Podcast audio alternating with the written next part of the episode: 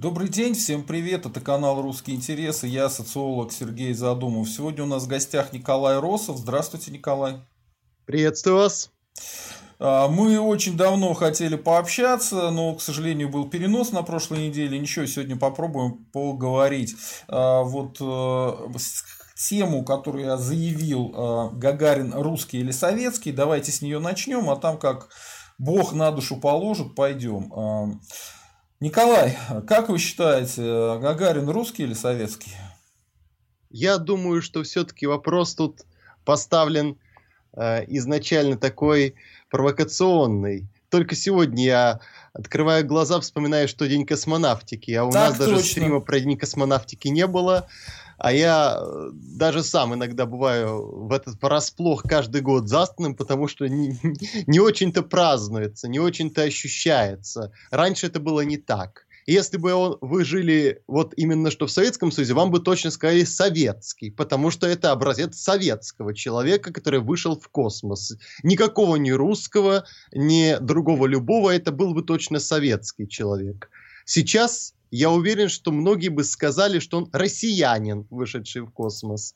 Так что в зависимости от времени и от века, э, ответ на вопрос о Гагарине, он всегда такой. Потому что каждый хочет его эксплуатировать. И, естественно, мы тоже не будем в стороне, мы скажем, что он русский. А вот касательно всего этого, довольно интересно знать, какой, какую награду он первый получил в своей космической карьере. Ни за что не угадаете. Это не звезда Героя Советского Союза. Я решил, немножечко подготовившись к нашему выступлению, узнать, а какой первой награду он получил за полет в космос. Вот угадайте, какую. Может, за отвагу что-нибудь?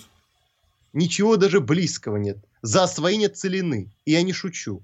За освоение целины. Это была первая медаль, которую он получил после посадки. За освоение целины а, был награжден Юрий Гагарин. Да. А, и, кстати говоря, многие первые космонавты именно эти, этой медалью были награждены. Первый. Потом были герои, потом были освоения, потом была авиация, но первое почему-то освоение целины. Могу но... объяснить почему. Прошу вас. Дело в том, что они э, ездили на этот самый полигон космический, как он там называется, э, он был в Казахстане, и, соответственно, они наверняка там что-нибудь э, сажали. Ну, это либо это, как это минимум, это либо как минимум принимали может участие быть, дань в традиции, да. Вполне возможно, что и за это. Но за неимением, э, за неимением лучшего, первое это был именно освоение целины. И вот если отвечать на вопросы, а он э, кто по происхождению, русский это определенно. Но каждый из нас и в меру своей испорченности назовет любое другое, то есть советский или кто-то еще. Но мне кажется, что нам следует называть его русским, безусловно. Хотя, знаете, я верю, что есть герой покруче Гагарина и лучше, чем Гагарин.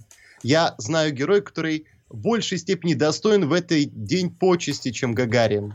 Вы это Королева? Согласен. И это Королев. Ну, я бы не сказал, что... что он э, больше герой, потому что Королев э, не рисковал в этот момент жизнью. Ну вот э, с точки зрения самой космической эры, конечно, Королев. И про Королева мы обязательно сегодня тоже поговорим. Я бы так сказал, если бы не было Гагарина, был бы другой, но не благодаря Безусловно. самому Гагарину, а благодаря Королеву. Причем, и Королев да, более был того, Гагарина среди них, кстати, более очень того, важно. Если в, очередности, в очередности тех людей, кто должен быть допущен в первую очередь к испытаниям, именно Королев отобрал Гагарина первым. И на докладе это не Хрущев. То, в общем, красиво, конечно, что Хрущев сказал, Титов какой-то там не рус, э, Герман, да? Что это за нерусское имя? Давайте, давайте нам более Юрий. Юрий отлично. Но на самом деле у него уже была справка о данность и о исследованиях и тестов, где в очередности Гагарин стоял больше, чем Титов в тот момент уже. Так что это благодаря Королеву мы говорим про Гагарина. Ну, я бы все-таки сказал, э, что э, на самом деле ответ есть на этот вопрос, э, кто, кто Гагарин, он русский или кто, или советский. И лучше всего здесь опираться на мнение самого Гагарина, потому что Гагарин, он же не бессловесная скотина, он же не собачка, которую закинули до этого в космос, да, он живой человек, он давал интервью, он много раз выступал, и он на этих интервью говорил, и это можно довольно легко найти. Набираете в интернете Гагарин «Я простой русский человек» и смотрите, когда его спрашивают, а кто вы, он говорит «Я простой русский человек». И, конечно, это было упущение для Советского Союза, э, то есть то, что он сказал, что я простой русский человек – и попытались это дело микшировать, и выступал на какой-то партийной конференции или съезде, я точно не знаю, и там он уже читал с бумажки, да, ну вот как тогда было принято читать с бумажки, э, время от времени, значит, кулаком что-то потрясать, и Гагарину там подсунули как раз текст, где он говорил, что я советский человек, и я там как советский человек полетел в космос. Но изначально все-таки э, он сам, сам про себя сказал, что я простой русский человек. Так что вот я когда на него всегда я смотрю... Я не думаю, что это было общее место у советской власти. Я не думаю, что она считала, что она просчитала здесь, потому что она не считала это прям табу. Сказать, э, сказать это не было социальным табу, а на официальном мероприятии было. Поэтому, собственно, он читал с бумажки, когда нужно было читать с бумажки. Но я уверен, они там не поднимали тревогу по поводу того, что он такое говорит.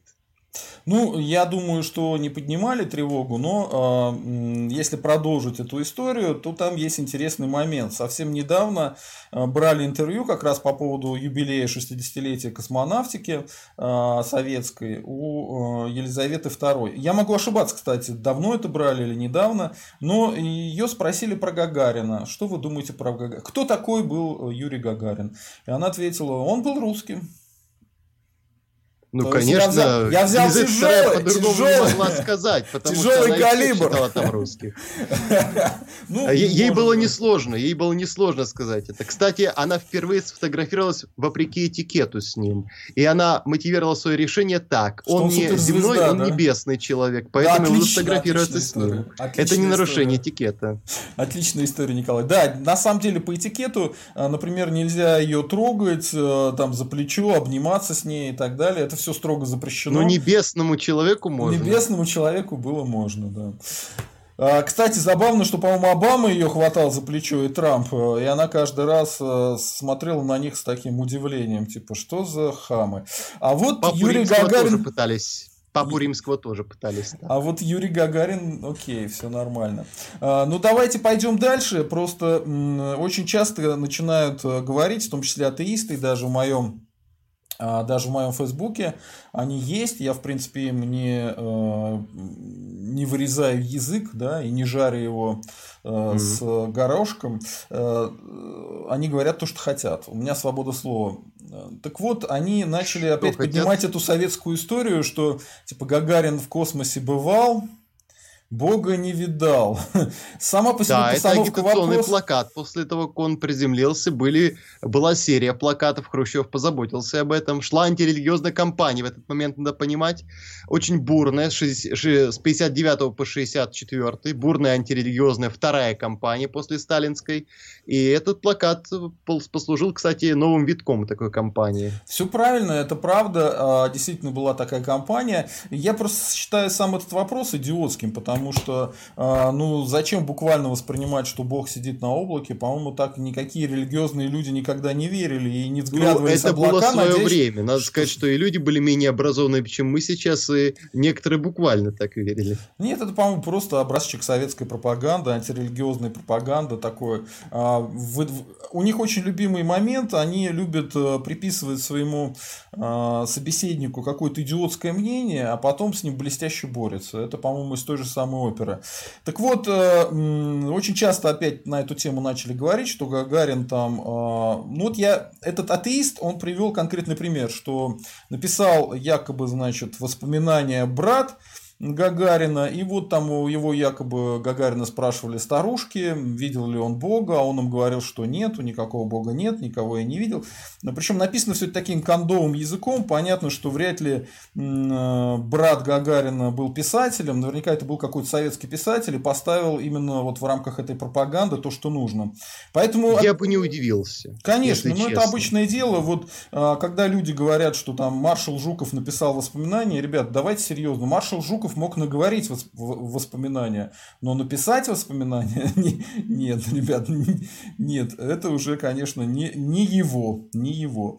Так вот, а, к чему я все это веду? Дело в том, что... Был ли Гагарин атеистом, вы хотите знать? Нет, я думаю, что, скорее всего, был, потому что он же был коммунистом, ну, наверняка что-то такое атеистическое было. Но... Надо сказать, что если уж говорить в пользу большей советскости, то Гагарин здесь был примерным образцом. Перед полетом надо было пройти не только физические испытания, но и национально-патриотические советские. И он исполнил их блестяще. Сначала стал кандидатом в партию, потом в партии. И все это у него было. Так что он весьма прилежно был э, в этой системе. И я уверен, что он был совершенно четким атеистом.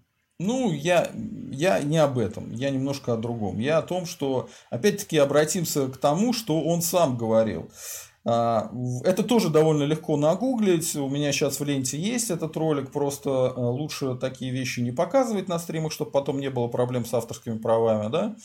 А, там он говорит, опять выступает на каком-то съезде, говорит, что э, мы небережно, небережно относимся к историческим памятникам. Например, Триумфальную арку в честь 1012 года снесли. Снесли храм Христа Спасителя, а на храм Христа Спасителя собирали деньги э, все обычные русские люди, да, Потому что он, храм Христа Спасителя был построен в память о победе э, 1812 года. года и, соответственно, погибших в это время. И если вы современный памятник Христа Спасителя зайдете, вы увидите там фамилии людей, которые там погибли.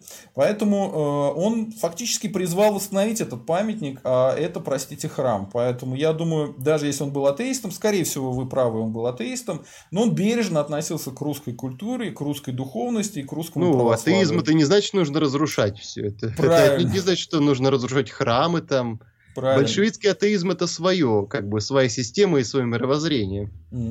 Правильно. И давайте, как э, называется, обратимся к помощи зала, потому что я же социолог, и я люблю проводить опросы у себя на канале. И перед, э, перед нашим стримом мы уже, я думаю, выяснили, что Гагарин был русским. Но давайте посмотрим, э, что думает моя аудитория на эту тему. Кем был Гагарин? Русским или нет? Вот смотрите, сейчас проголосовало 220 голосов. Э, это только начало, обычно у меня больше тысячи. И вот пока, э, к сожалению, лидирую, что Гагарин советский 58% и Гагарин простой русский человек 42%.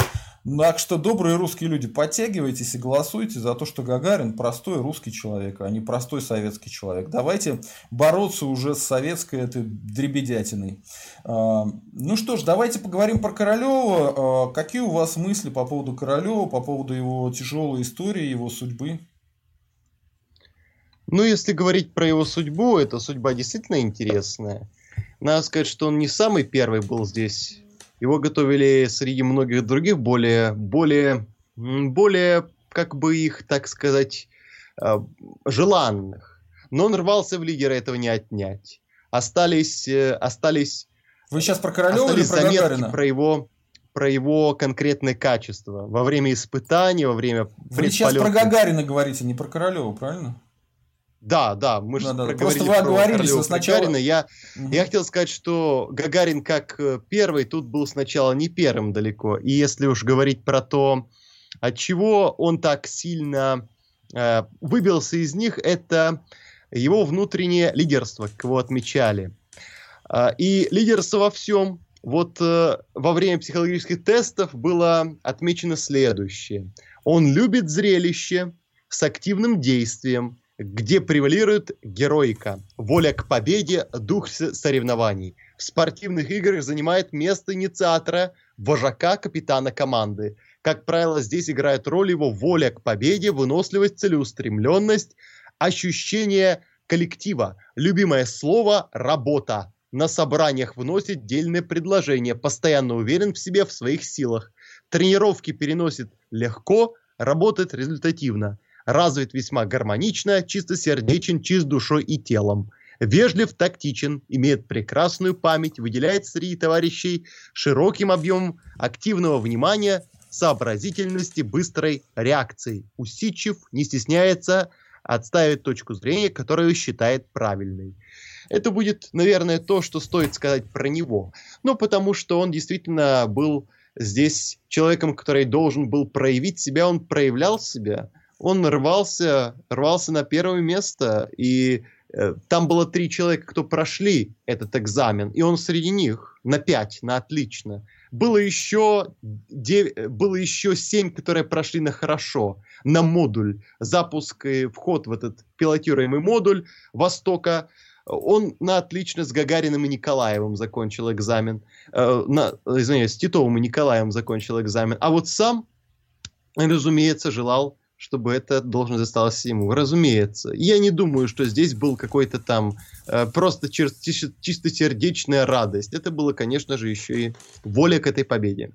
Мне кажется, э, немаловажно было то, что он был очень фотогеничный, э, он улыбался и выглядел, ну как сказать, милягой милягой, симпатичным человеком, которого сфотографируешь, и королева захочет рядом тоже встать и сфотографироваться. Что и произошло. Вот. Поэтому, э, мне кажется, в том числе из-за его характера его взяли.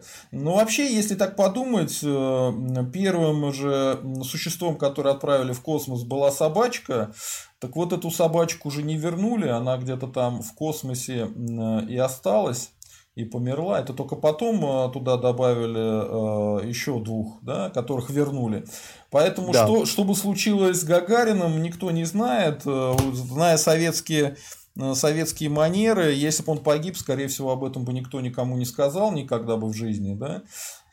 Вот, э, запустили бы Титова, и был бы Титов, э, или там Николаева, или еще кого-нибудь, э, он бы был первым космонавтом. Вот такая мрачная сентенция. Но, конечно, я далек от совсем уж мрачной истории. Помните, посвящается героям советского космоса, у Пелевина рассказ был. Амон Ра, по-моему, он назывался. Да, это, в общем-то, выдумка о том, что были какие-то предполетные до Гагарин. Это на самом деле мистификация. Ну, конечно, это же э, все-таки фантастика. А, так вот, э, идем дальше. Давайте поговорим про Королева, про его судьбу, про то, как он э, пришел вот в эту историю, как ему удалось победить, собственно говоря, сталинский режим, и кем он был, по вашему мнению, русским или советским? Я считаю, что он был русским. Мне кажется, что тут вопроса не, не должно возникать, потому что, ну, как бы, по-настоящему оценить вклад его довольно тяжело. Как бы, кто первый? Кто, кто мог запустить? Наш Вернер фон Браун или кто-то покруче? И человек, который перешел через такие испытания, которые ему удалось перейти, э, действительно непобедим трудно представить человека, кто еще больше, наверное, подходит на роль э, человека, кто вывел в космос э, людей, как не человек, который сам пережил то, что не под силу ни одной космической программе выжить э, в репрессивной машине Сталинского Советского Союза. Это, это особый модуль э, корабля «Восток», это модуль корабля «ГУЛАГ», это модуль, э, модуль не, испытаний гораздо более тяжких. Так что я думаю, что в некотором роде, если уж Гагарин там герой, то Королев тоже в своем роде герой. И, и его, его сами избиения, его пытки, которые он переносил, это тоже в некотором роде героизм не такой, как полет в космос, признаюсь. Это, это героизм, который остается почему-то за кадром. Но мне кажется, что именно такой вещь и такие люди такой волей должны оставаться. Вот он действительно показал, что он способен.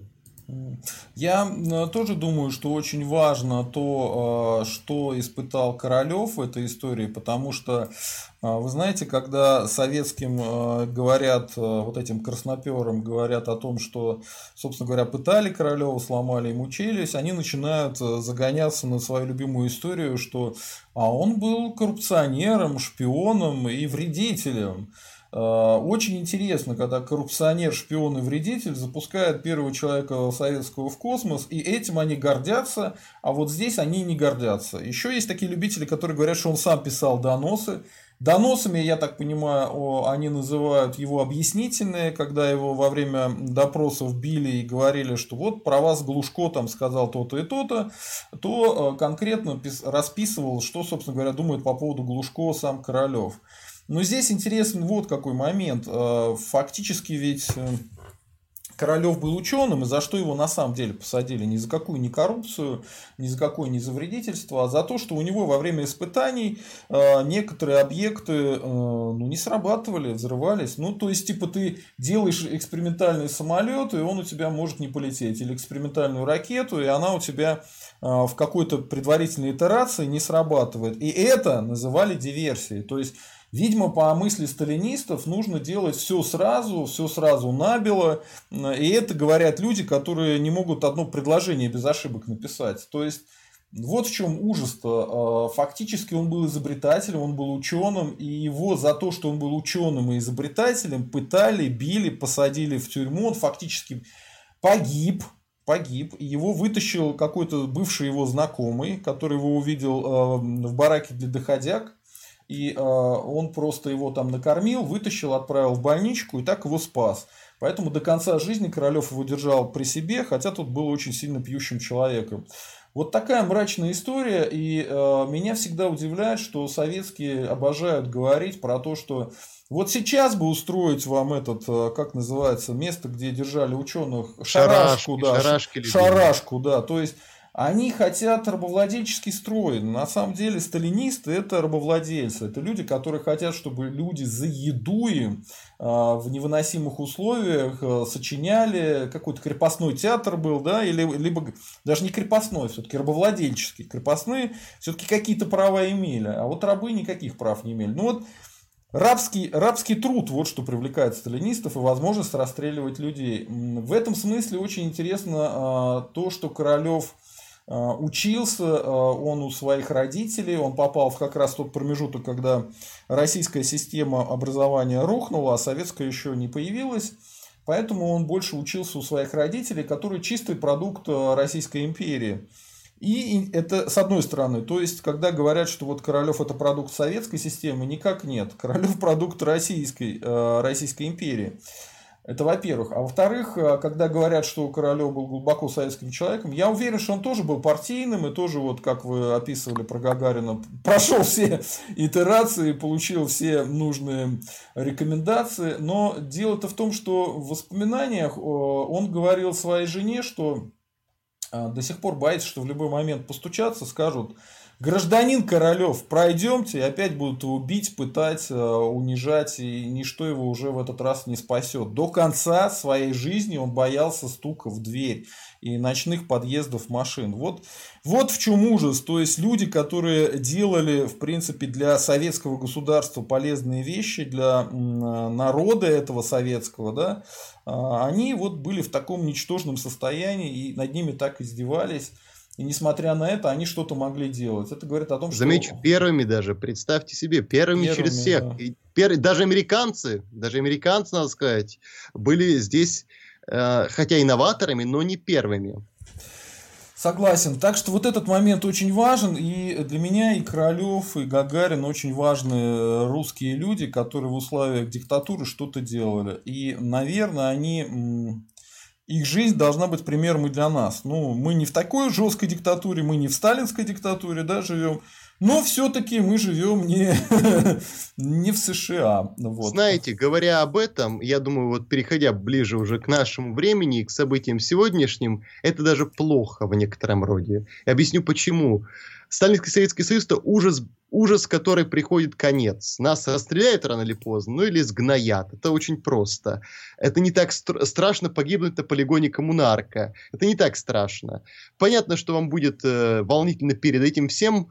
Тремор рук будет, волнения будут, но они быстро закончатся. А наш ужас, он без конца. Это ожидание бесконечного ничто. Это мир как бы победившего Кавки, где страшно не умирать, страшно жить. И вот, наверное, страшнее всего это состояние ужаса без конца, чем ужаса, который когда-нибудь закончится. Потому что вот стук в дверь, этот психологический тремор, он, он закончится. Он закончится тем, что вас заберут. А здесь непонятно. И главное, непонятно что, и для чего, и зачем. Хотя тогда объяснялось все зачем. И была совершенно чистая, ярая неприязнь и ненависть, которую мы понимали и принимали на себя. И это было понятно. Власть, хотя была людоедской, но она не скрывала этого. Она не скрывала, она не пряталась за какие-то красивые ширмы. Она так и говорила. Но сейчас самое, наверное, страшное – это лицемерие, когда вы совершенно не понимаете, за что. И серьезно иногда не понимаете. И когда вы не понимаете, когда, зачем и вообще почему. Вот, наверное, самое страшное, это когда длится ужас без конца. И, наверное, самое будет радостное, это когда ужас без конца закончится. И пусть он закончится хоть ужасно, да, но лучше это будет, чем ужас бесконечный. Хороший тейк. А, у нас тут пришел вопрос. А, Юрий Мерк а, прислал 100 рублей, оплатил комиссию. Спасибо, Юрий Мерк. Хотел бы узнать у экспертов вопрос по дальнейшему развитию России. Мне кажется, мы идем по пути Испании, где генерал Франко правил около 35 лет, а потом мирно передал власть королю. Также произошло и в Португалии. Что думаете по этому поводу? Николай, предлагаю вам первому ответить. Знаете, у нас будет, если Испания, то я знаю короля, которому передаст власть Путин. Сейчас, сейчас вы должны замолчать и провести социологический опрос. Давайте в чате подождем. Как вы думаете, какому королю передаст власть Путин? Молчание, молчание. Пока подождем. Сейчас наши зрители должны, должны это написать. Э, как вы думаете, какому королю должен Путин передать власть? Э, вам слово, уважаемые зрители. Это будет очень интересно. Я знаю ответ. Я знаю ответ. У нас... Я точно знаю. Короля, которому передаст власть Путин. Э, господа, как вы думаете, кому бы Путин передал власть? Э, какому королю? Ваше предложение. Я молчу. Это будет интересно послушать. Я молчу. Э, нет, нет, вы не правы, не правы. Это, это все, это, это мелочь, это как бы мелочь. Нет, мелочь, мелочь, неправильно. Кстати, о, о советском образовании надо сказать, что вот Горбачев был именно что советским продуктом. Он был первым среди лидеров Советского Союза, кто был рожден в Советском Союзе. Ну, вот да. он-то точно. Он-то точно этот Советский Союз привел к процветанию. А, Добрый вечер вам, Дмитрий Кенигсбергу. Напишите, пожалуйста, как, как вам думается, кто король? Ну, какому королю Путин передаст власть? Я, я вот, я вот, вот уже точно, пишут Собянину, вот уже пишут Собянину. Собянин, нет, нет, господа, королю Путину. Путин может передать только Путину. А, понимаете, я думаю, что у нас, если это произойдет, только один король будет. Путин передаст корону королю Путину. Но если без шуток, то испанский вариант у нас уже точно не получится. Он уже слишком долгий знаете, вот это упование на власть автократа, что придет мощный человек, или вдруг Путин исправится, да, внезапно вот сейчас э, щелкнем мы пальцами, Путин исправится, станет новых технократов молодых назначать на должность, у нас там будет экономическое русское чудо, знаете, это уже как бы мои тапочки не веселит, пожалуйста, не пытайтесь обмануть их, меня-то уже точно не обманете. А здесь вопрос стоит, наверное, о том, э, как э, это выйдет. А это будет через э, плохо или очень плохо. Это будет э, Б или очень Б, больно. Я склонен считать, что вопрос именно в этом стоит. Не в том, что будет лучше, а в том, что будет хуже или будет вообще ужасно. Поэтому у нас есть только два состояния. Это все идет по плану и все летит в одно место. Вот я уверен, у нас два режима есть в стране какие-то, есть переключатель их. Где-то есть рубильник, который только на два, э, в, два, в два места работает. Либо все идет по плану, либо все катится в другое место. И вот кто-то сидит у этого рубильника, явно переключает нашу судьбу. Так что я уверен, что наша страна скорее будет э, по сценарию так развиваться. Все будут готовиться, и никто не будет готов. И под конец мы откроем глаза, и я уверен, что мы схватимся за головы, увидев, насколько весело, насколько э, психоделически смешно, насколько истерически гатанием мы закроем все вот это. Я на эту тему много думал, э, что будет после Путина. Э, логично представить, что наверняка один из первых вариантов это, собственно говоря, преемник, которого Путин подготовит. Э, ну, не подготовит, а как... Его же самого никто не готовил, его за руку привели, правильно, и все. Поэтому, э, да, а, да, у нас тут в комментариях пишут всякие идиоты вещи, поэтому мы им будем отвечать. Сима, я считаю, Сима, что мы ответим это тебе позже. не человек преемника. Я думаю, что он боится, потому потому что вот когда сравнивают его с вариантом Франка... Я согласен. Я считаю, сравнивают что Путин не человек, Франк... который может преемника иметь. Вот если когда его сравнивают с Франко, тут есть э, очень большая логическая ошибка. Франко был военным человеком, и Франко победил в гражданской войне. И Франко э, был достаточно умным человеком, чтобы не участвовать во Второй мировой войне. А это уже, извините, на грани гениальности. То есть все воевали, а Испания не стала воевать. Поэтому вариант, когда такой э, человек на грани гениальности приводит за руку нового короля, он и случился. Но посмотрите дальше судьбу этого короля. Его же сейчас все шпыняют, обвиняют его в коррупции, э, гоняют по всей Испании, про него сочиняют песенки леваки, леваков за это сажают в тюрьмы, на улице выходит толпа и выступают против королевской власти. То есть к сожалению, э, там сейчас происходят совсем не те вещи, которые должны были происходить. Э, сам Франко, например, строил памятники э, в честь и красных, и своих как бы ребят, которые победили в войне, но сейчас приходят к власти левые и сносят эти памятники, потому что никакого примирения никогда красные не хотят. Поэтому сравнивать Путина и Франка, я не думаю, что это логично, это неправильно. Вот. Это немножечко э, очень слишком сильный комплимент для Путина.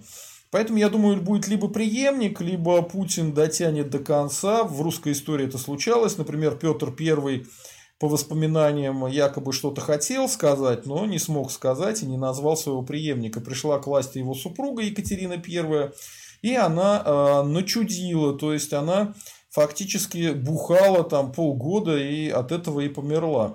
Поэтому... Нас ждет Алина Кабаева. Ну, я не думаю, что Наша Алина Кабаева будет бухать так много времени. Она все-таки была э, спортсменкой.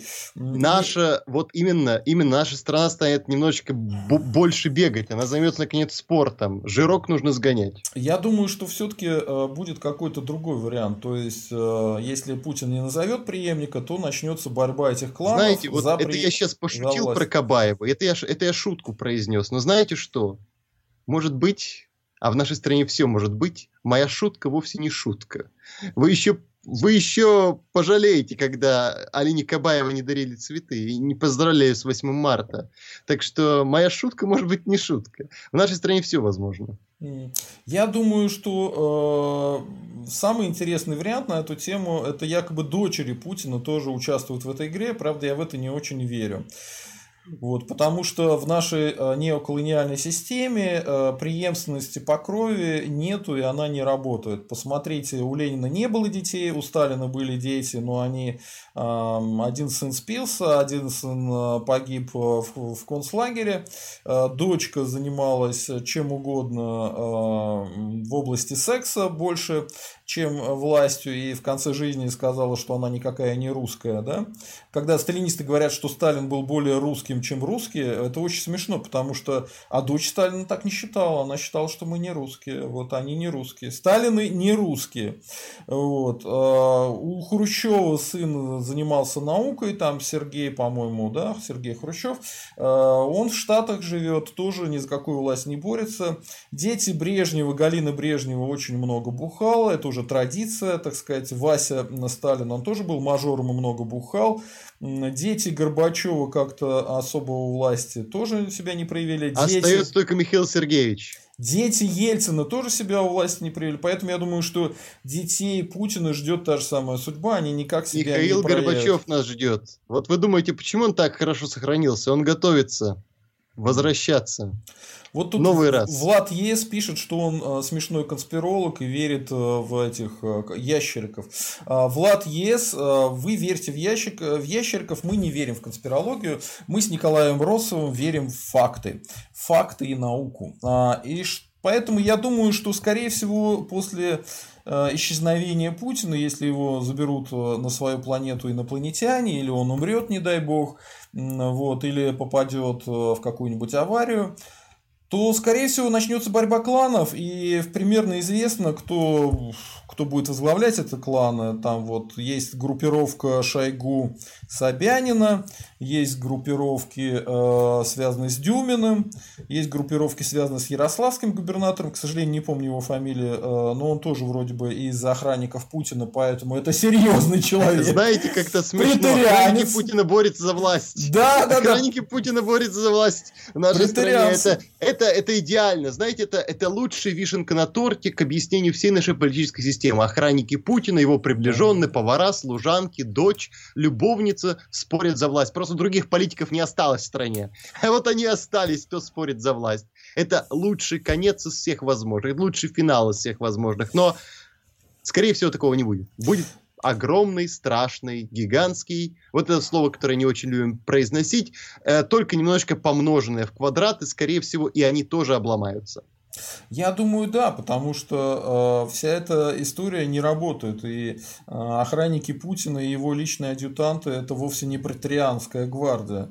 Хотя и претарианская гвардия в конце концов в Риме выродилась непонятно что. Э, я думаю, что э, они не смогут противостоять настоящим политикам. Если э, Навальный продержится до этого времени в тюрьме, то, я думаю, у нас будет борьба между Навальным и какими-то серьезными политическими деятелями, э, оставшимися. Ну вот кто остался и более-менее не совсем старый?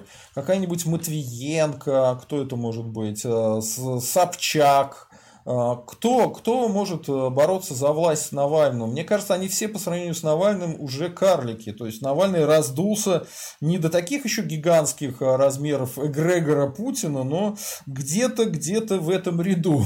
Поэтому э, я думаю, что у нас будет какой-то переходный вариант. То есть, либо у нас будет сначала а, Э, постпутинские друзья э, и какие-то их кандидаты, а потом Навальный, либо будет наоборот. Сначала Навальный, а потом постпутинские друзья, потому что Навальный тоже вряд ли власть удержит.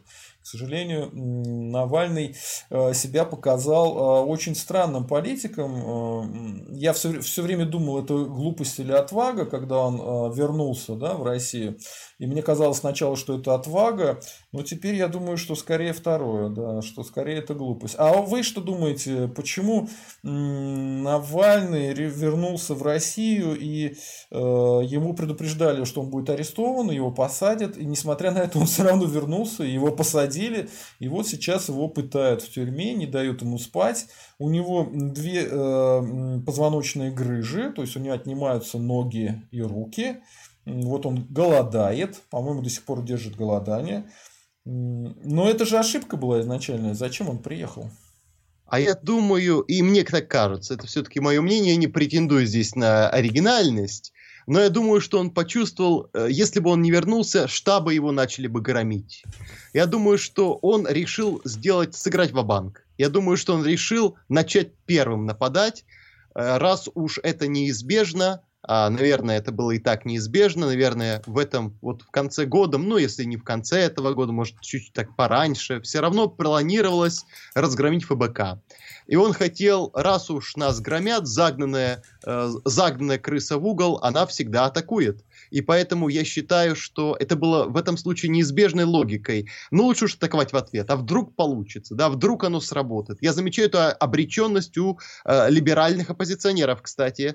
Я замечаю ее, потому что они тоже чувствуют, вот сейчас или никогда. Вот мы можем бросить или нас уже задавят потихонечку. Лучше гореть, умирая. Лучше, лучше хоть напоследок как-то о себе заявить. Я думаю, что вот это было последствие. Я думаю, это было именно решение на публику, но не решение логическое. И это решение на публику, как ему казалось, могло взыграть.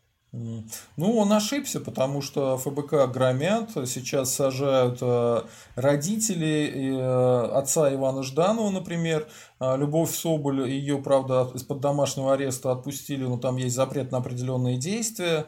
А, вот не очень понятно, почему э, Семен Сосницкий у нас пишет говорить так серьезно про Навального кринж. А как мне говорить про Навального несерьезно? К сожалению, он показал, что он серьезный, или почему к сожалению, к счастью, он показал, что он, хотя и ошибается, но довольно серьезно подошел к истории, и он действительно серьезно борется за власть. Говорит, что он какой-то подставной, вот это реальный кринж, мне кажется, потому что мы видим, что он реально, реально борется за власть, он реально хочет э, вырвать власть у Путина, но, к сожалению, к счастью, у него ничего не получается в этом плане. Вы так мило читаете из чатика что-то? Я всегда читаю наш чат. Я пытаюсь быть на, на волне нашей аудитории, поэтому Давайте мы совсем забыли про вопросы. Романа Юнемана. Знаете, молодой да. активный политик идет в Государственную Думу. А я был у него на собрании, которым он объявил, что он идет в Государственную Думу. Поэтому, если вам интересно, могу рассказать, что там было. А, ну расскажите, пожалуйста. Я с ним тоже беседовал, у нас был даже стрим вместе. А как он, кстати, вам показался? О, я с ним очень много общаюсь, не один раз, это был далеко не первый наш визит. Он очень, очень пунктуальный, очень отзывчивый. А, правда, чувствуется, что у него очень много работы, и ему так не до всех нас, но я понимаю, понимаю, что у него есть много работы сейчас, и на самом деле мне он нравится, мне он симпатизирует, мне он симпатичен. Я вижу, что он человек, который осторожен в заявлениях, он не пытается вестись на поводу популистов. Мне это подкупает, если честно. Mm. Как Сам... было там на его, на его движении? Ну, во-первых, все было отлично организовано. Было организовано на такой американский манер. А, вот знаете, как будто методичка по выборам американская. Человек выдвигается, да, то есть э, выходит сначала его собирают публику, потом ее разогревают, фотографируют, потом э, э, приходит человек, который говорит какую-то вводную речь, потом приходит сам Юниман, говорит что-то, после этого выступают соратники Юнимана, и даже выходит и говорит его жена. То есть все сделано по классике. Единственное, там был такой момент не очень удобный. Один из э, людей, который поддержал Юнимана, он сказал, что Крым не наш, и что он там поддерживает больше борьбу Украины, то есть оказался за украинцем. Но поскольку там был э, Егор Просфирнин и его бригада смерти, они брали у него интервью у этого человека и смикшировали все потом эту историю немножечко в другую сторону. Вот. А я там встретил и старых э, русских националистов из НДП, например, мы с ними общались. Э, поговорил масса людей, масса э, спонсоров, масса людей, которые хотят поддерживать своими действиями Юнимана. Э, ему всего 26 лет, он собрал вокруг себя большую серьезную команду. Он умеет работать со спонсорами, он умеет работать с деньгами, он умеет, он занимается этим как бизнесом. Вот он же из консалтинга пришел, и это видно. То есть он подходит к этому делу прям серьезно, системно. Я думаю, что если ему специально не будут вставлять палки в колеса, хотя не очень понятно за что, потому что он придерживается такого скорее гражданского национализма, не этнического, ну, имеет на это полное право, и мне кажется, его не за что, собственно говоря, э, лай, э, ну, не пускать куда-то, мешать ему.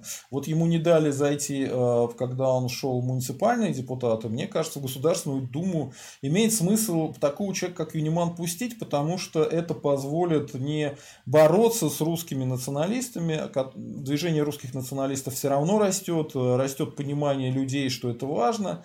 А скажем, если легализуют Юнимана, то это будет э, человек, который не явно лоялист, то есть он вовсе не поддерживает Путина двумя руками и ногами, как многие из националистов, да. Он э, абсолютно нормальный человек, он не борется там с какими-то мифами, э, он абсолютно не токсичный, он современный русский националист. Его интересуют какие-то серьезные проблемы, в том числе и муниципальные, городские.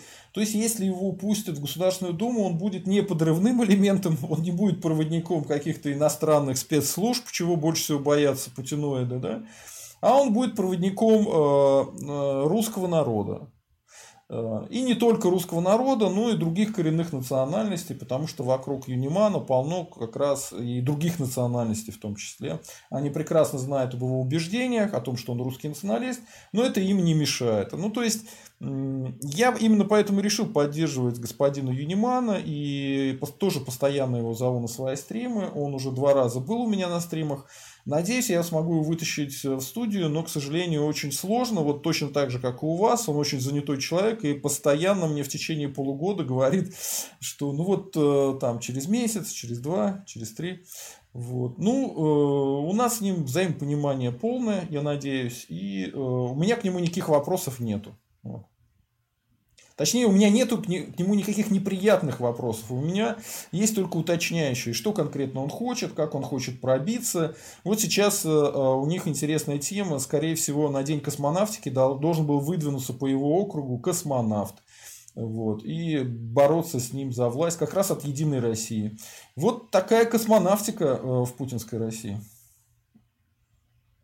Прорвемся, сказали опера. Ну да. Были такие. Он сказал, Но... поехал и махнул рукой. Да. Что у нас там дальше по новостям идет? Я думаю, что э, можно немножко поотвечать на вопросы, а потом пойдем опять к новостям, поговорим про Украину, потому что куда же без нее-то? Без нее куда же? Мы тут на грани войны. Так, ну вот пишут, э, пишут, что ссылка в описании. Кстати, народ, ссылка на канал э, уважаемого Николая Росова есть в описании. Э, заходите, подписывайтесь. И... Буду рад вам, господа. Господа росовцы, подписывайтесь на мой канал, потому что мы с Николаем с самых, скажем так, начала его деятельности друг друга поддерживаем. Стараемся, по крайней мере. Так. Так. Эм, э, гуру. Интересно, а как Николай относится к Бандарику? Еще раз. Э, как Николай относится к Бандарику? Есть такой Николай Бандарик, э, один из старых русских националистов. Я о нем не слышал, если честно. Хорошо. Если будет интересно, могу вас познакомить. Так, mm. Вот Дмитрий С. пишет, не просто День космонавтики, а 60-летие, юбилей. Ну да. Дмитрий С. же пишет, что Гагарин русский. Безусловно, так оно и есть. А, Гуру стартовал с Байконура, освоил целину. Ну, примерно так же, мне кажется, да. Так, а вот тут пишут, что Панасенков э, манерный. Вы считаете, что Панасенков манерный? Вы вообще смотрите его? Да, я считаю, что он во многом играет свою роль. Ну, то есть чувствуется, что он действительно отыгрывает. Ну, он гениально отыгрывает и уничтожает своих врагов, да? Знаете, я считаю его глубоким русофобом.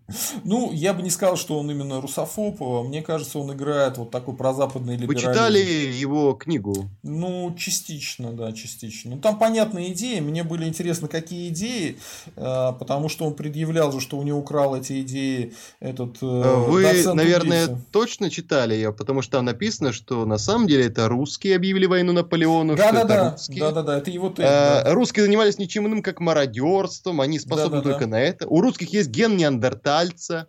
Я считаю, что любой порядочный человек после чтения подобного с автором подобного разговаривать не стал бы. Ну, э, там все еще сложнее, но давайте не будем в дебри забираться, потому что э, э, это будет забавно. Так, а Сергей С. Гагарин это острые меча, он и жизнью рисковал, да. Королев гений, да. Так. А, что за ветеринар а, Игнат Артеменко? Я этого прикола не знаю. Это о чем? Так. Дмитрий кстати, в этой антирелигиозной кампании Хрущева не просто плакаты и речевки делали, но и взрывали огромное количество церквей, памятников архитектуры 18-19 веков. Зачищали архитектурный облик России. Ну, тем, а, тем серьезнее, скажем, а, выступление Гагарина после а, вашего этого сообщения звучит, потому что, получается, он против политики партии и конкретно Хрущева выступал, когда говорил, что зря взрываем, зря взрываем памятнички зря хотим восстановить, э, говорим, говорил, что нужно восстановить храм Христа Спасителя. Вот просроченный президент говорит, что Гагарин был верующий. Э, я не знаю, врать не буду. Па -па -па -па -па. Ну вот тут пишет Семен Сосницкий, что э, вот вы агитировали за Юнимана и что э, про донаты что-то говорили.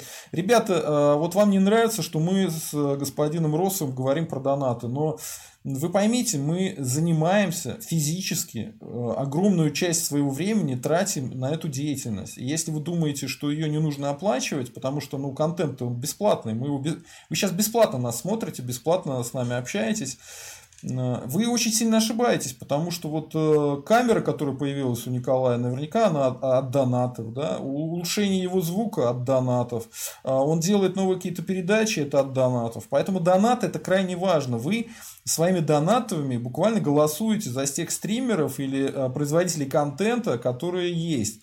Поэтому, когда вы говорите, что мы там что-то поберушки или еще что-то, ребят, ну, когда вас э, в метро э, вы заходите и у вас деньги берут, вы же не говорите людям, что что вы поберушки с нас деньги собираете. Потому что это всю инфраструктуру метро нужно оплачивать, да, как-то обслуживать.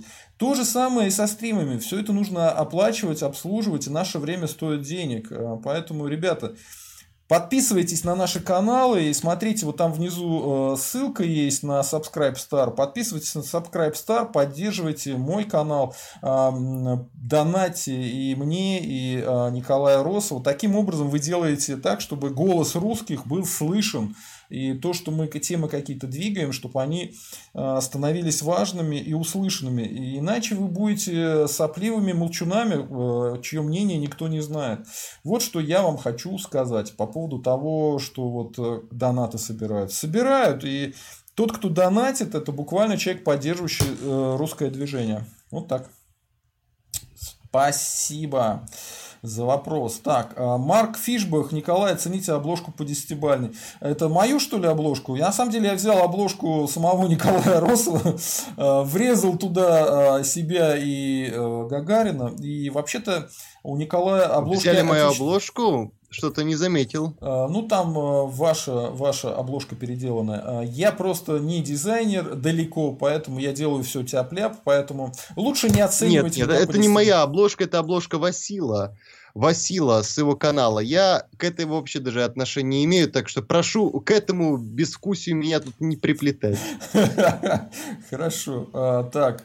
Айрим. Есть запись, где Гагарин говорит а, речь за восстановление храма Христа Спасителя. Да, мы это дело обсудили. А вот спутник вот прикалывается. По версии Пескова, Гагарин простой русскоговорящий человек. Вы слышали эту историю? Давайте сейчас перейдем как раз к Украине. Это такой классный способ перейти. Такая Э, тейк такой был, что Песков говорит, что э, почему сосредотачиваются войска, и он сказал, что в свое время мы сказали, что мы защитим э, русских на Донбассе. Потом оговорился, даже не русских, а русскоговорящих. Mm. Вот, вот такая история. Мы как бы это даже не понимаем, кого защищать будем, и кого мы способны защищать, если мы не знаем, кого мы будем там защищать. Я, я хотел вас спросить, а какую позицию вы по поводу Крыма и Донбасса занимаете? Что вы э, по этому поводу думаете? По-моему, я вас уже об этом спрашивал, но изменилась ли позиция Да, это было. У нас время? уже был... Э, да, мы бы говорили по этому. В общем-то, я очень одобряю присоединение Крыма.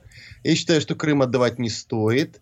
И я считаю, что нам необходимо действовать не, столь, не с позиции силы здесь. Нам необходимо стать экономической силы, которая смогла поменять отношение к себе. Без этой силы нас не будут слушать в мире. И Украина не прислушается. Мы должны стать чем-то, кроме ядерного оружия. Мы должны предложить еще аргумент, помимо своих э, танков, самолетов, ракет. Мы должны стать чем-то стоящим, чем-то значительным в мире, чтобы это уже с нами вели переговоры. Поэтому любые сейчас перетурбации на границе, я уверен, ни к чему не приведут. Я уверен, сейчас это происходит только м- демонстрация силы, как обычно. И, как обычно, они померяются, и, а потом снова затухнут. Если даже Ким Чен Ын, когда перерубал провода с Южной Кореей и разбивал демилитаризованную границу, не атаковал ядерными ракетами своего соседа, то уж, поверьте, Украину вряд ли кто-то атакует. Тем более при нашем режиме. Единственное спасение здесь это стать экономической, не только политической, но и экономической силой, которой будут прислушиваться в мире.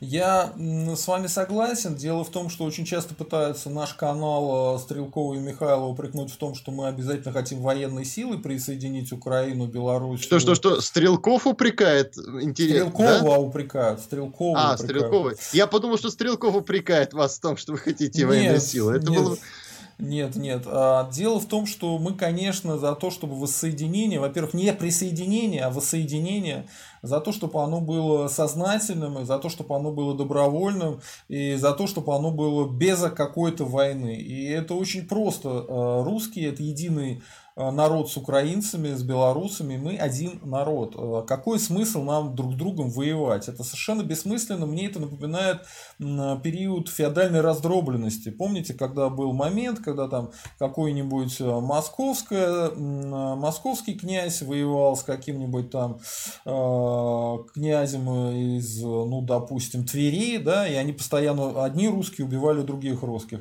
Вот мы сейчас возвращаемся в эту историю, и единственное, Страна, выигрывающая от конфликта между Украиной и Россией, это, разумеется, Запад. Потому что таким образом создается буквально военная граница между Россией и Украиной. Создается не просто граница, но кладбище по сторону от этого а, фронта. Но еще да? создается лишний повод донатить на НАТО новые, новые дотации НАТО создаются.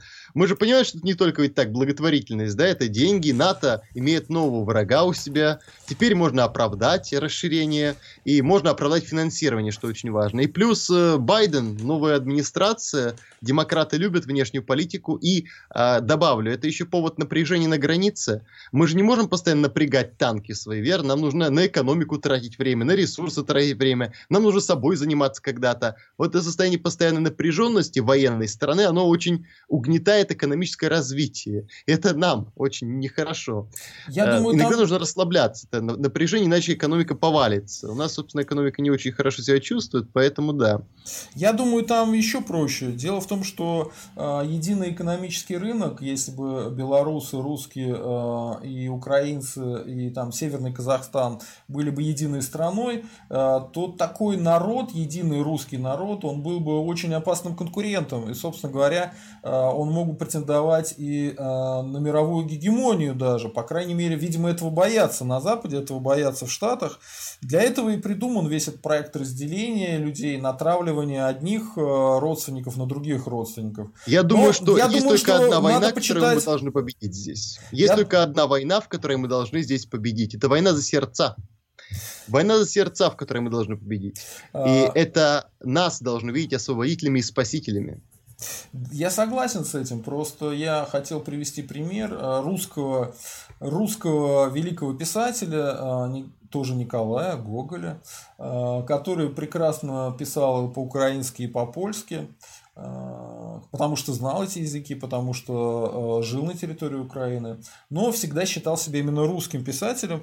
Он написал Тараса Бульбу и рассказал историю там Андрея, человека, который передался полякам из-за красавицы э, польской и чем он, собственно говоря, закончил. И я думаю, что та часть э, украинской элиты, которая решила отделиться от русских, предать русские интересы, предать э, русский народ, предать самих себя, э, у них будет такая же судьба, как у этого Андрея. Ну, я надеюсь, конечно, что они выживут и уедут в Канаду, например.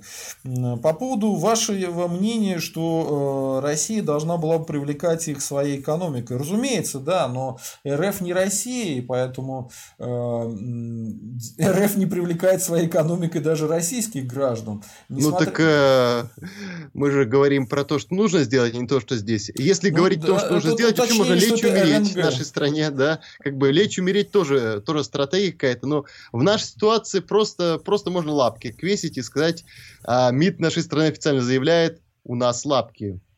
Да, у нас лапки. А, так вот, я думаю, что поэтому надо отделять РФ от России, от РНГ и а, понимать, что если возникнет такая ситуация, что у нас будет РНГ, и э, РНГ будет привлекать э, к себе э, вот эту Украину, отделившуюся, Белоруссию, и что они к нам присоединятся только ради улучшения э, экономической ситуации, то это будет уровень э, несколько другой привлечения, да, то есть вряд ли мы их э, возьмем на тех же правах, на которых сейчас у нас э, вместе с нами страдает и мучается какая-нибудь Ярославская область, да, вот так бы я хотел сказать. И кроме того, даже сейчас, вот вы говорите, надо развивать экономику, даже сейчас экономика РФ, несмотря на то, что она дохлая, она компрадорская, она ресурсная, она все равно лучше и э, лучше работает, чем экономика Беларуси или Украины. И уровень жизни в России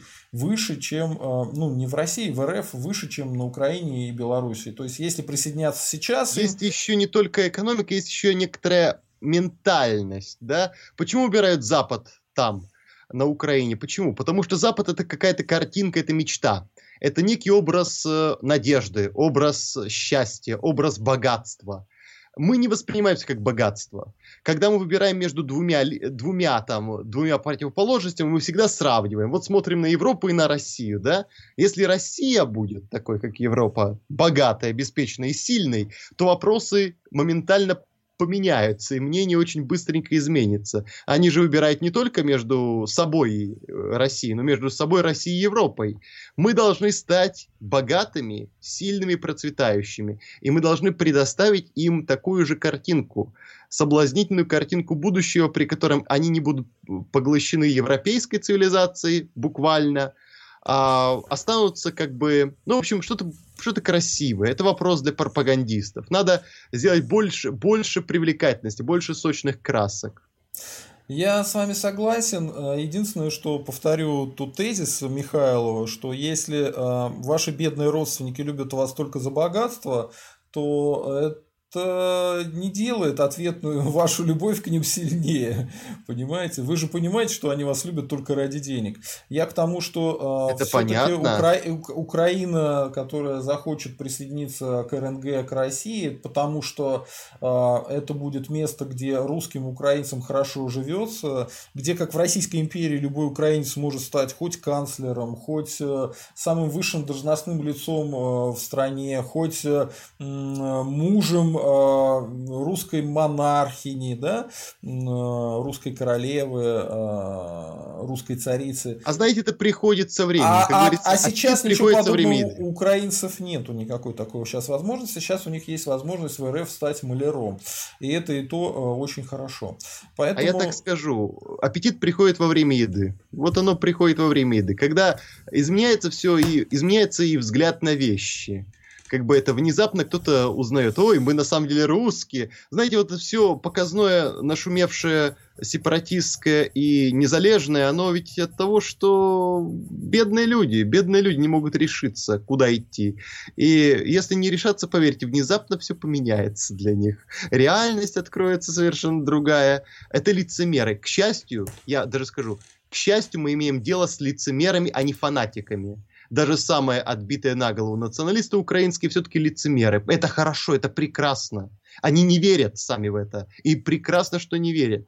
А, и они при малейшей возможности выберут лучшую долю. И это здорово. Гораздо было бы труднее а, вести диалог с с фанатиками, которые буквально убеждены, живут этим. Это, это невозможно. Но, к счастью, большому, у нас не так. Ну, посмотрим, посмотрим. А, меня смотрят где-то процентов 20 украинцев, поэтому я, когда вот с вами разговариваю, я разговариваю и с ними в том числе. Вот. А, ну, очень простой тейк, а, который имеет смысл сказать. Ребята, а вот вы отделились еще в 91 году от России. И как вам, стало лучше или хуже? Вот в 91 году Украина была по сравнению с РФ каким государством, и каким государством стала Украина по сравнению с РФ сейчас? Вам не кажется, что вам как-то все хуже и хуже? все хуже и хуже. И особенно вот это мой любимый тейк, я и с ним э, люблю его говорить, когда с украинскими националистами общаюсь когда они говорят, что они построили украинское национальное государство, я их спрашиваю, а где оно? У вас Аваков, Тимошенко и Зеленский у власти. Где ваши украинские лидеры у власти? Их же нет. Вот. И вот тогда они буквально плачут и начинают говорить про то, что вы монголы-кацапы. Э, ну а что сказать-то больше нечего. Ну что ж, поговорим дальше. Э, обострение российских украинских отношений сейчас идет. И пресс-секретарь президента Украины Владимира Зеленского Юлия Мендель, э, типичная украинская фамилия, я считаю, сказала в интервью телеканалу Дом, главнокомандующий нашей армии Руслан Хомчак уже заявлял буквально на днях, что сообщение о якобы наступлении Украины на Донбасс – это полный фейк и дезинформация. Дело в том, что Украина просто не может наступать на свою же территорию не может бороться со своими людьми. А, я тут э, готовил ответ на это дело, но оказалось, что все, кто надо, уже ответили. Да? Глава МИДа РФ Сергей Лавров особо выделил тезис Медаль о том, что Украина не может бороться со своими людьми. А, э, далее цитата его. Когда сейчас представители администрации... Ну, кстати, у нас та же ситуация, потому что Сергей Лавров, он понятно кто, да, то есть назвать его русским, ну, например, такой же, как Аваков, скажем так. Для тех, кто в теме. Да? Когда сейчас представители администрации Зеленского заявляют, что Киев ничего не планирует на Донбассе, потому что Киев не может воевать с собственным народом, это неправда. Киев после революции гидности 2014 года нападал на свой народ и с тех пор ведет войну против собственного народа, объявив их террористами, хотя жители Донбасса ни на кого на остальной территории Украины не нападали, заявил он в понедельник. И добавил, что в погоне за восстановлением своего рейтинга нынешний киевский режим вполне может сорваться на безрассудные действия. А, вот как вы к этому ко всему относитесь? А, я Он думаю... не сорвется, не сорвется за эти безрассудные действия. Будьте спокойны. Знаете, Зеленский тоже хочет жить, я уверен, и мы все тоже хотим жить. А, я не верю, что он на это способен. А, он, ну, если произойдет обстрел очередной какой-нибудь, обстрел опять постреляет на границе, на мой взгляд. Конечно, я понимаю, что нас может настигнуть все-все-все, что угодно. Вдруг, а, вдруг, я не знаю, Владимир Путин э, в плохом настроении проснется и начнет ядерную войну. Тоже ведь может быть, верно? Кто его знает, да? Ну, вряд ли, но ведь может быть, да, проснется в плохом настроении, решит всех уничтожить. Вот у него же кнопка есть, кто его запретит. А, но если говорить вопрос, по более серьезному сценарию, но Зеленский жить тоже ведь языке. хочет. Точно Давайте хочет, не будем забывать, что он хочет и на второй срок тоже заявлял об этом очень много. И Зеленского сейчас рейтинг падает, и если война начнется, это будет огромный всплеск. Ну, во-первых, конечно же, поддержки, там мы наконец идем на войну, но это очень быстро схлапывается всплеск, когда начинаются первые трупы и первые жертвы. Затяжная война для него это смерть. А как, как Украина может другую войну вести с Россией? Представьте себе.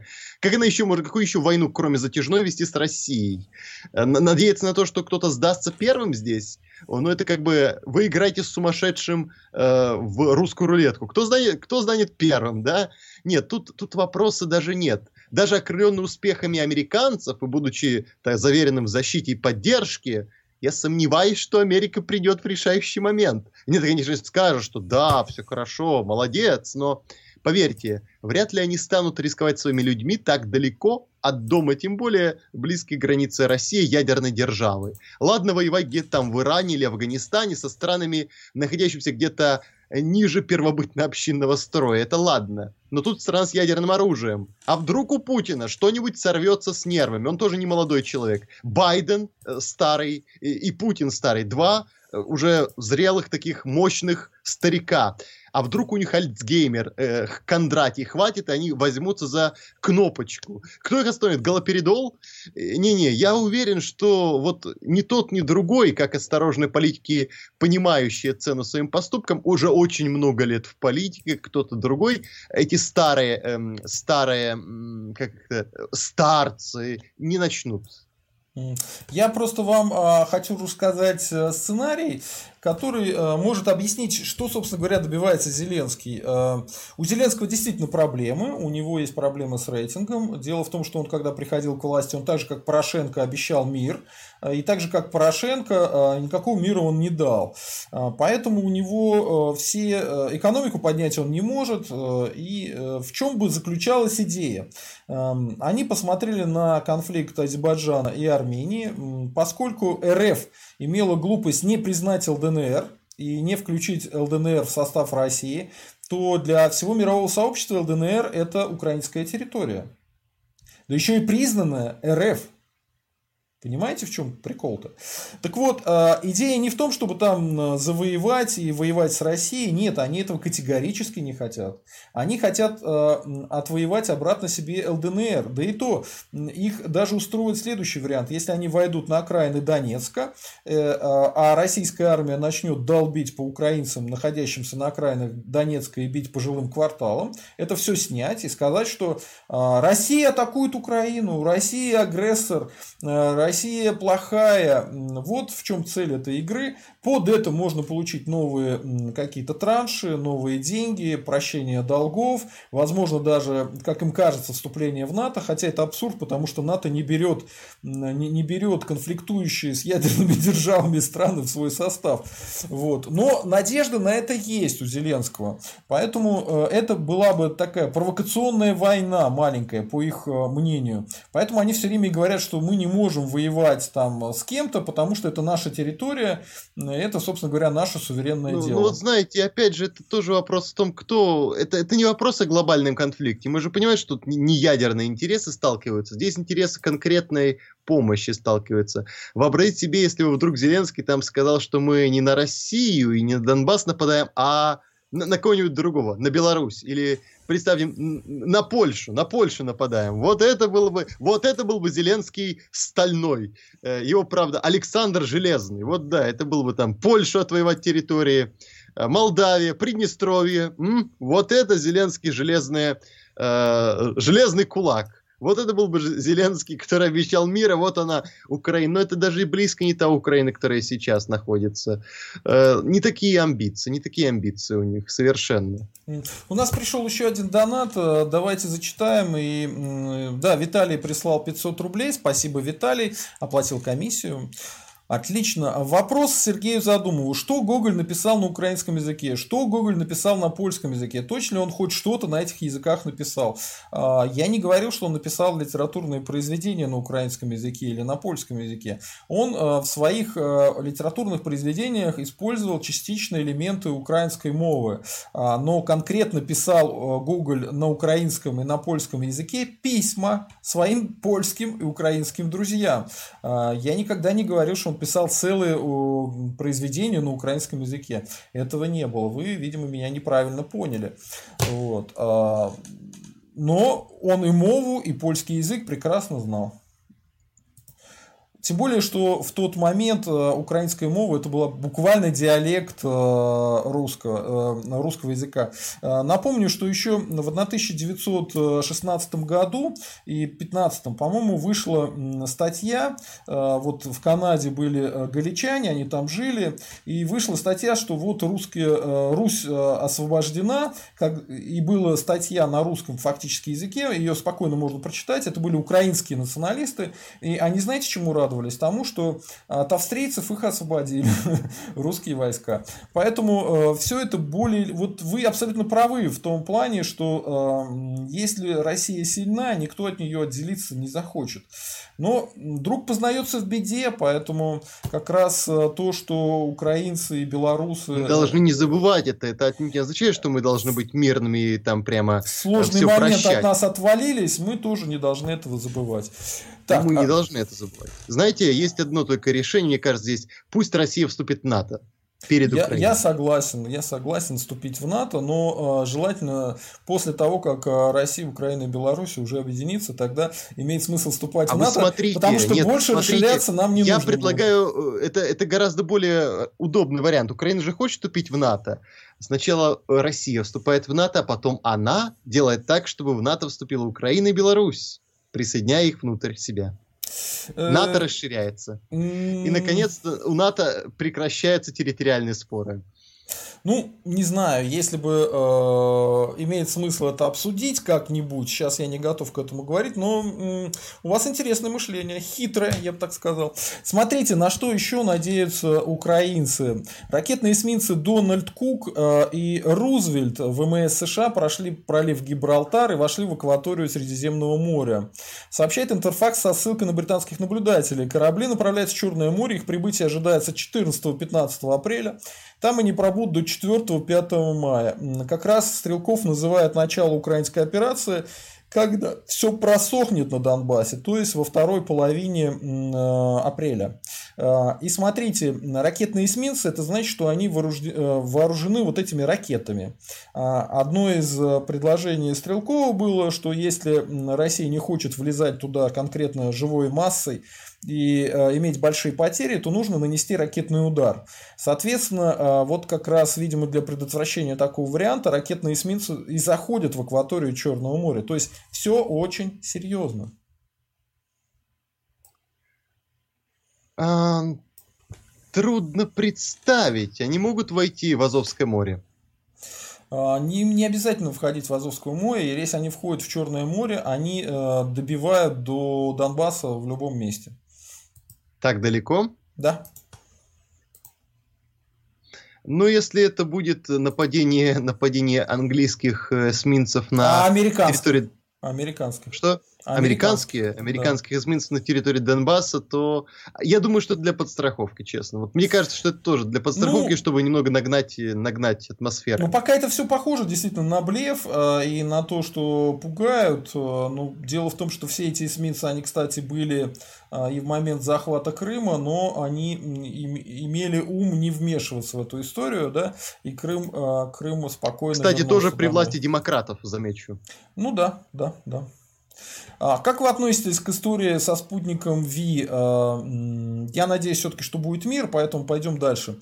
А, спутник Ви показал разницу между странами ЕС. Венгрия, Сербия, Австрия готовы прививаться российской вакциной. Интересно, что в Аргентине вакцина показала свою эффективность примерно на 80%. То есть там сейчас у них пандемия, третья волна. И вот те, кто привились, 80% из них не заболели и хорошо себя чувствуют. Это только здорово, на самом деле. А, ну, мне кажется, смотрите, если бы э, было РНГ, то как раз вот эта история, а, разница между тем, что часть стран э, ЕС не хотят прививаться спутником В, а часть стран как раз готовы этим заниматься, говорит о том, что это линия будущего раскола в Европе. То есть э, Европа может развалиться на центральную, восточную Европу и на западную Европу. Западная Европа все-таки будет атлантической, будет тяготеть к сотрудничеству с Британией и США. Mm. А вот восточная Европа, она сможет э, как-то, ну, не быть сферой наших интересов, ну, хотя бы с нами сотрудничать, дружить, торговать. Большего нам и не надо, потому что РНГ не хочет э, захватывать никакие страны. После объединения русского народа на территории Беларуси, Украины, Северного Казахстана и РФ, а, нам никакая Финляндия, Польша, Венгрия, Сербия или Австрия не нужна. То есть мы э, не какие-то безумцы, которые хотят бесконечно расширяться, захватывать другие территории. Это никому не нужно. А вот торговать, э, делать какие-то взаимные, э, взаимные условия, там, снижать пошлины торговые друг другу, вот это было бы интересно. Как вы относитесь к этому? Если бы было РНГ, я бы хотел, чтобы спутником э, В привился Джо Байден, чтобы там э, привился им э, Борис Джонсон, чтобы не какая там половинная Европа. Мне это как-то, не знаю, даже обидно слышать. Я бы хотел, чтобы спутником В привел вся Европа. Это как-то по-скромному. Восточная Европа, у нас есть мем про низкой культуры дискуссии в Восточной Европе. А мне бы хотелось совсем по-другому, чтобы там выступал Джо Байден и говорил, что спутник В про прошел все необходимые тесты, я сам этой новой вакцины привился, чувствую себя в порядке и всем советую. Я все-таки э, человек э, такой осторожный и реалистичный. Я считаю, что если появится РНГ, и мы восстановим э, свою территорию и свой народ в комфортном комфортном варианте, про который я постоянно говорю, то мы не будем претендовать на мировую гегемонию и заставлять старика Байдена прививаться обязательно спутником В.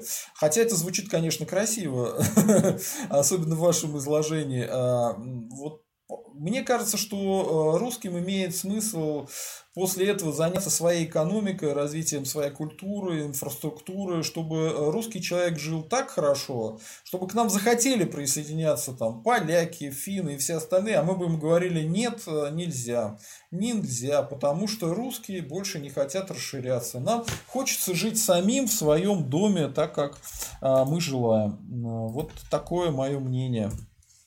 Так, а что у нас тут еще пишут? А, Александр... Я у вас еще пять минут, знаете, тоже буду только пять минут еще. Хорошо, а, мы с вами договаривались где-то на час, час тридцать, ну сейчас час Да, 17. вот сейчас час двадцать пять. Сейчас, сейчас, сейчас, ну окей. А, хорошо, давайте тогда поотвечаем на вопросы, на этом будем заканчивать.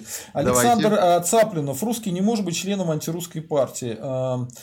Русский может делать все то, что ему выгодно, и если Гагарину бы для того, чтобы полететь в космос, пришлось вступить в коммунистическую партию, то в этом ничего страшного нету. А вот когда у человека есть выбор, а, тогда э, это странно, да, когда человек становится коммунистом. А когда у человека выбора нету, то для выживания можно много. Семен Сосницкий.